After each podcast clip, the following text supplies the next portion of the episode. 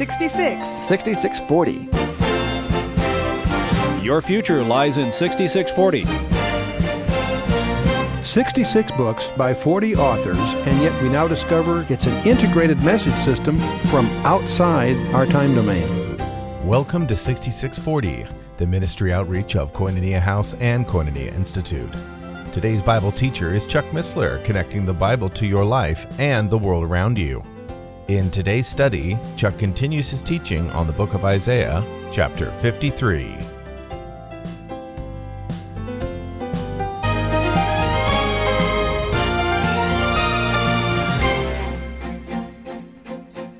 Under one arm, he should have the two tables of stone. I've always conjectured that he really, under the other arm, should have a set of engineering blueprints because God gave him, gave Moses, in addition to the, ten, the law, the Ten Commandments, he also gave him some very explicit, detailed engineering specifications for a portable sanctuary that God wanted Moses to build so that he, he, God, could dwell among his people.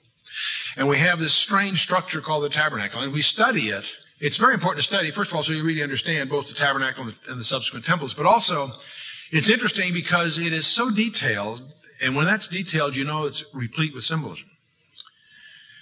Portable a courtyard, so to speak, circumscribed by a linen fence above eye level. White linen with posts and set on brass sockets, posts and, you know, uh, laced up so that the, it would form, an effective fence.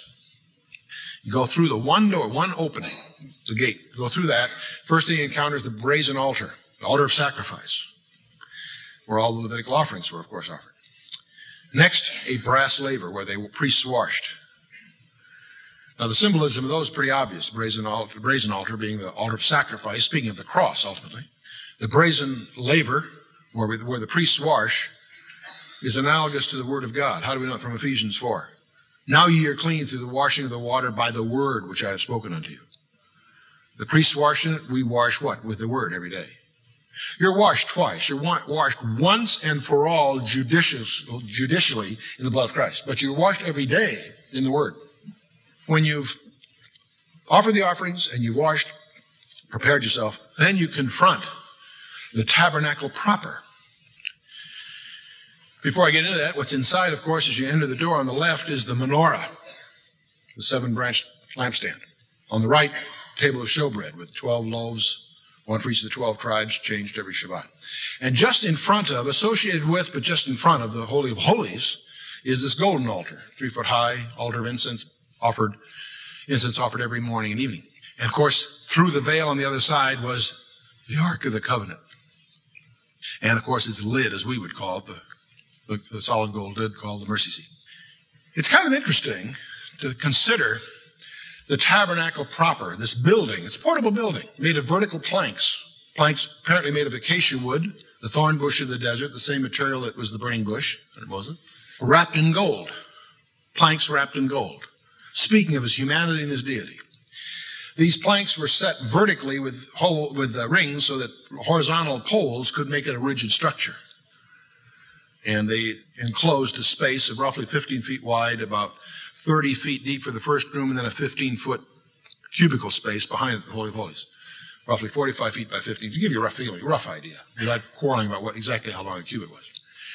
The point that's interesting, though, is these, these, these uh, planks, as I would call them, wrapped in gold, must have made an incredibly beautiful structure. Solid gold building. Not solid gold, I mean it's wrapped in wood, but I mean it's gold. You go inside, you've got everything inside the tabernacle is gold, everything outside is brass. Tabernacle itself rests on silver sockets. And that's interesting because Levitically we discover that silver represents blood. The temple redemptive coin was silver. Jesus is betrayed for 30 pieces of silver. Judas re, uh, tries to undo the bargain, throwing the, the, silver, 30 pieces of silver on the temple floor and says, Behold, I betrayed innocent blood. See, the silver and blood is always linked Levitically, from Leviticus all the way through. Well, what did the tab- tabernacle rest on? Silver sockets, or resting on what? Christ's blood. Every detail of the tabernacle speaks of Jesus Christ. He makes claim to every all the major issues. There's one gate, one door. I am the door. Anyone comes in other than by me is a thief and a robber. Brazen altar, of course, he's the ultimate sacrifice. The laver. I am the living water. You enter inside. I am the light of the world. We consider the architecture of the menorah. I am the vine, ye are the branches. The, the number of six of man with one makes the seven the completion. Turn to the right, there's the showbread. I am the bread of life. Altar of incense, that's his role today in the intercessor, the prayers of the saints. Now, the reason I'm getting into all of this is if you're in the tabernacle and you look, what did they cover this thing with?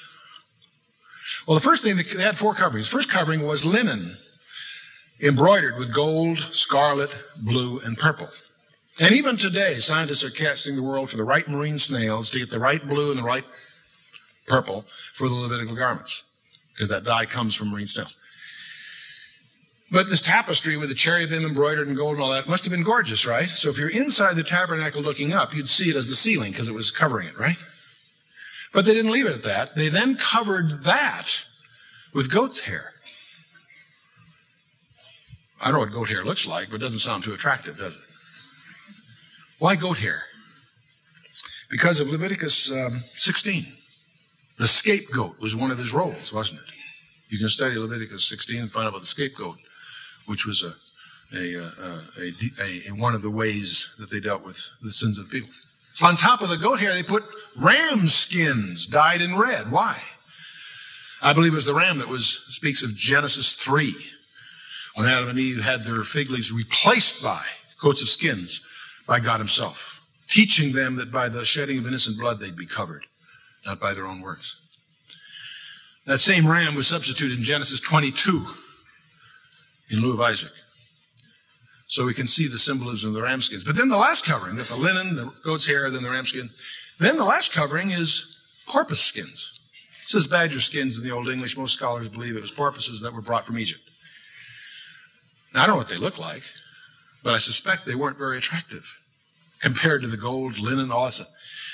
Why porpoise skins? What do we know about porpoise skins? Well, it's kind of interesting. We find in um, Exodus 16 that that's what their shoes were made of during the wilderness wanderings. And one of the miracles that's mentioned in Deuteronomy 8 and 29 and Nehemiah 9, among other places, is the interesting thing about those shoes is that for 40 years they didn't wear out. And we also can study, you can take a concordance, study shoes. When you get the book of Ruth, you discover the shoe was to one person a symbol of disgrace, but to the one who received it, it was both a marriage license to take a Gentile bride, and it was the means by which Naomi was redeemed to her land we find in Ruth portrayed the role of the kinsman redeemer. Boaz is the kins, the Goel, the kinsman redeemer, Re- taking a Gentile bride and redeeming the land to Naomi as type of Israel. An interesting study. You won't understand Revelation 5 and so on unless you understand the book of Ruth. But stand back now. Let's go outside in our mind's eye to this tabernacle and see what you see when you come up to it. You walk up to it and you see nothing but a white linen. That's up up to eye level. All you see is his righteousness. But there's one door, one gate. It's interesting, there was only one ark in Noah's day. Only one ark. Lots of sincere theologians outside beating on the door when the rain started. One ark. One door to the ark. Tabernacle, one gate. But as you go through with the sacrifice and the washing, you then can behold the tabernacle. What did you see? It had no form nor comeliness that you should desire it. It had no natural beauty until you entered in. And then you'd behold the gold and the, and so on. He hath no form nor comeliness, and when we shall see him, there is no beauty that we should desire him. Now, now we're getting down to it. That's, uh, that's just warm up, Isaiah. Now he's getting at it. Verse 3. He, is despised and rejected of men. This is the Messiah we're talking about. He is despised and rejected of men, a man of sorrows and acquainted with grief. And we hid, as it were, our faces from him. He was despised and we esteemed him not. Boy, doesn't that go on today? Esteemed him. He's mocked and ridiculed through the sacrilege in our society. But I want you to notice the very specific theology that Isaiah lays out as to what this is really all about. Up till now, we have a person who's badly abused and rejected, fulfilling some role. Why? What for? Isaiah rises to that occasion, verse 4.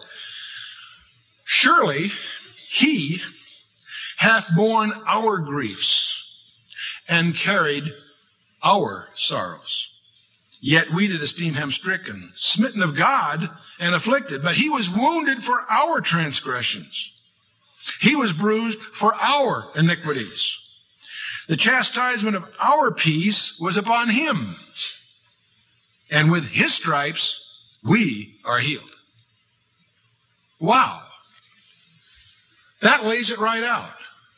And I suggest you can go all through the book of Romans or some of Paul's other epistles and not have it any clearer than what Isaiah just laid out in a couple of verses.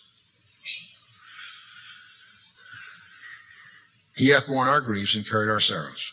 You know, it's interesting that you can look at the world and their beliefs and divide it in some simple categories. There are those, of course, that are antagonistic to Jesus Christ in all kinds of shapes and sizes. There of course, the spooky occult, Satan worshippers in various guises. I applaud the clarity. They don't give me a problem at all because we know where they stand. The secular humanists. We're now beginning to realize as we look at society that secular humanism is bankrupt. Even the secular humanists are admitting it. Allan Bloom and others have been very articulate in making that point. And then, of course, you got the most insulting theologians of all, those that ascribe everything to randomness. Far more insulting than Baal or Moloch or some of the ancient idols. But then there's another group, and they're the ones to be careful of. They're the ones that pretend to be Christian. They go under Christian banners. They wear the insignias. They, they, they say the right words. And they have all kinds of packaging. You name it, it's there. They have one thing in common. They deny Isaiah 4 and 5. They say Christ was a great teacher. Oh, really? You got to be kidding. He was either a lunatic, a liar, if he isn't Lord. He said he was God. If he thought he was God and wasn't, he's a lunatic. You can't call him a great teacher. A little weird, do you say? Claimed to be God. Maybe he knew he was God, wasn't God and claimed to be. Then he's a liar. See, those, out of the three possibilities, two of those, of course, are pretty self-definitive.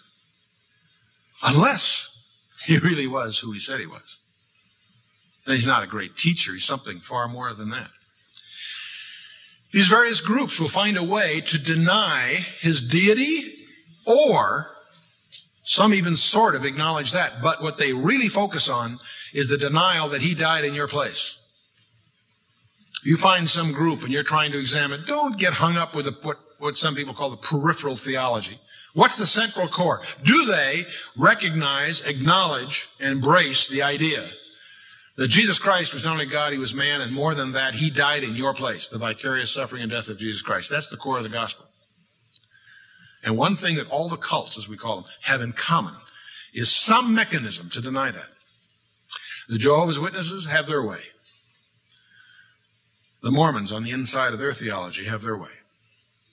You can go through all the various groups, an amazing number of groups, and when you get inside and look carefully what they really teach, you discover they deny the central issue that He was God who became flesh, dwelt among us, and then died in our place that we might live. He hath borne our griefs. He carried our sorrows. He was wounded for our transgressions. The chastisement of our peace was upon him. And with his stripes, we are healed. Now, if you really want one verse out of this whole ensemble to really master, I do recommend for those of you inclined to, to go ahead and memorize the chapter. It's worth it. But if you're going to pick one verse, pick verse 6. It says it all. It starts with the word all and it ends with the word all. And it says, it, it, clearly describes both our predicament and what the solution is. All we, you and I, all we, like sheep, have gone astray. We have turned every one to his own way.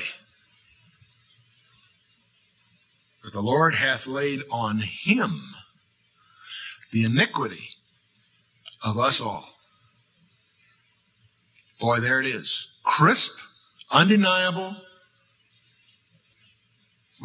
Isaiah uses a rifle, not a shotgun. It's right there.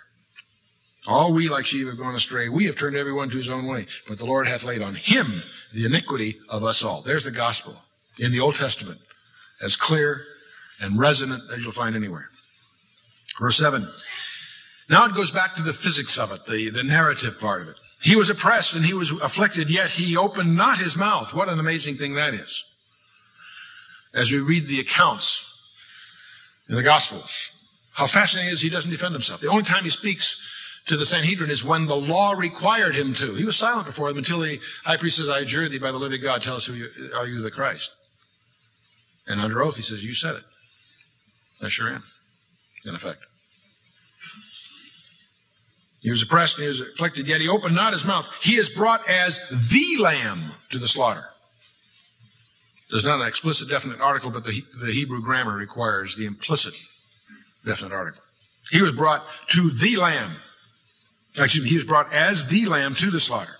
And as a sheep before her shearers is dumb, that is silent, so he opened not his mouth. Made no defense on his part. None. Why? Because that was his destiny. That was his mission assigned to him by the Father before the foundation of the world.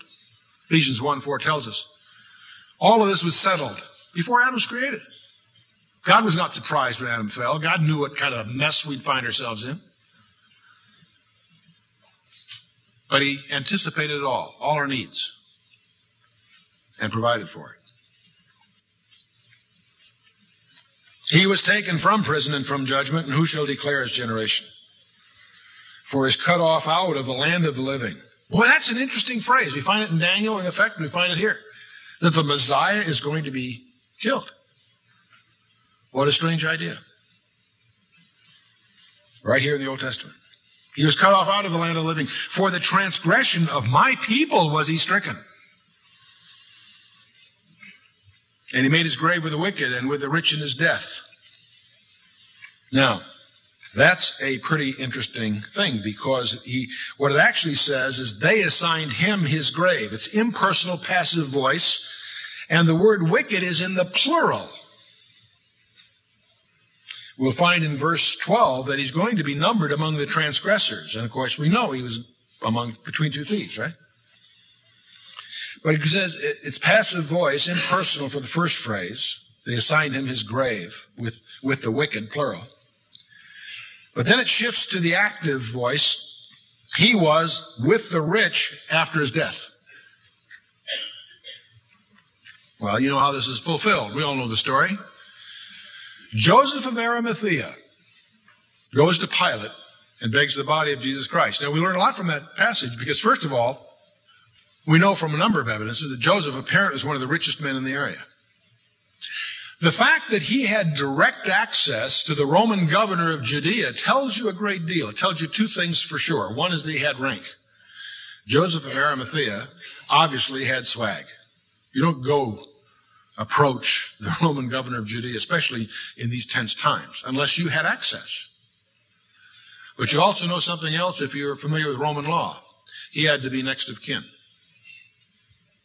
So he apparently, this is conjecture, and there's all kinds of scholastic conjectures. He may have been an uncle or what have you. He may have been related to Joseph, who may have passed away by then. Who knows? We, we, these are all conjectures.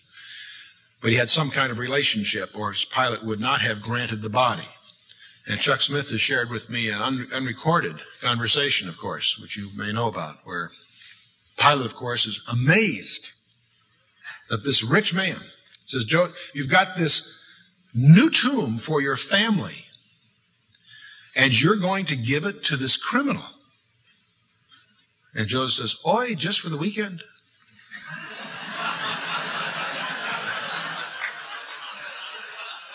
I steal my best stuff from Chuck. Isn't that great?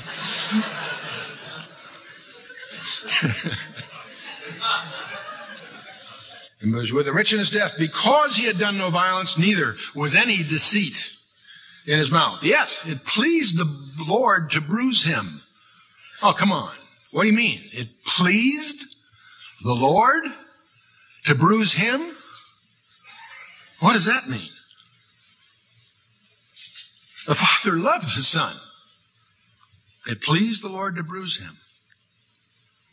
Why? Certainly not because he enjoyed bruising him. That's obviously not the context. But because of the benefit it would accrue to you and I. That God loves you so much that he endured, if I can use my phrase, this for what it would, the benefit it accrues to you. It pleased the Lord to bruise him for our benefit, not certainly not his. Yet it pleased the Lord to bruise him. He hath put him to grief. When thou shalt make his body an offering for sin, is that what it says? Another word there. When thou shalt make his soul an offering for sin. Ouch. Wait a minute. All this foregoing discussion, the nails, the wound, all the physical abuse, probably far more painful, far deeper in many respects than you and I, without a medical background, can fully appreciate. And yet, that's not the point. That's what I might call the packaging. What's really going on here? It goes at least three levels, probably a lot more. First level is the bodily form. We've looked at that and we feel, anyone in this room can feel the, pain. And yet, here it says, he may, thou shalt make his soul an offering for sin. Something deeper going on something deeper going on. And of course, when we read Psalm 22 and he roars out, My God, my God, why hast thou forsaken me? We begin to realize there is something even deeper going on. When thou shalt make a soul an offering for sin, he shall see his seed, he shall prolong his days, and the pleasure of the Lord shall prosper in his hand. Speaking, of course, of the resurrection. Because how can he be killed and have all this happen? Prolong his days? I thought he was killed.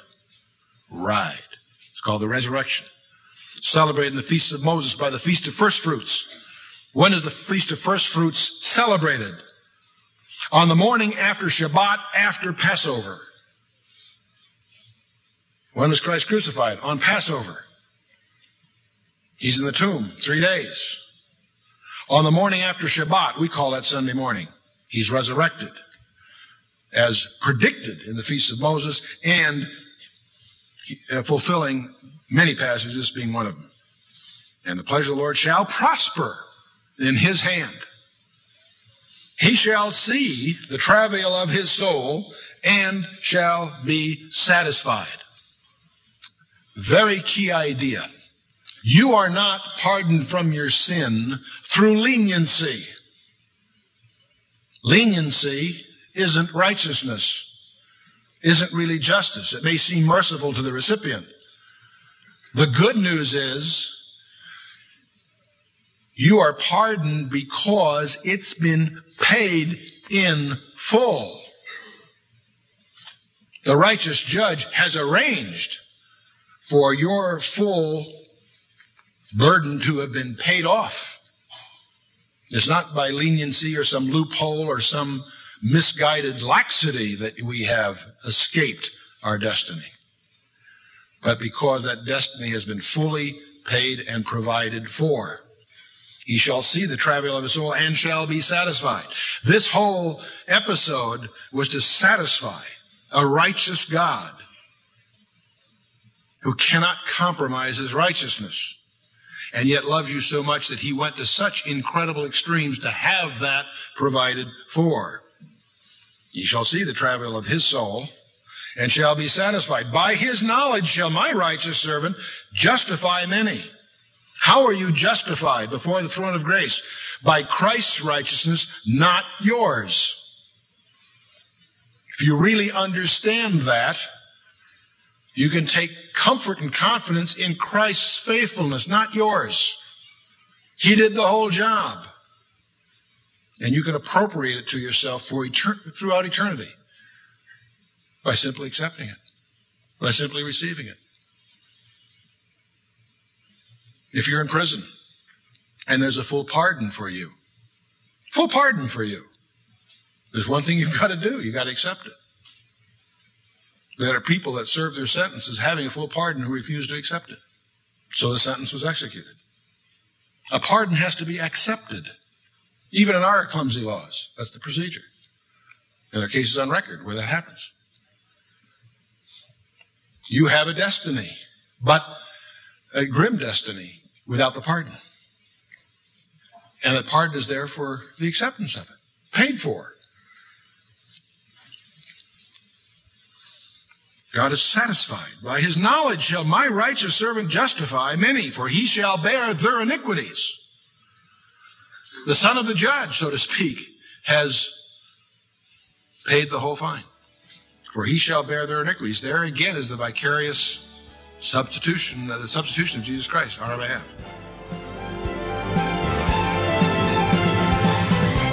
You've been listening to 6640, the ministry outreach of Koinonia House and Koinonia Institute. Today's Bible teacher was Chuck Missler, teaching through the book of Isaiah.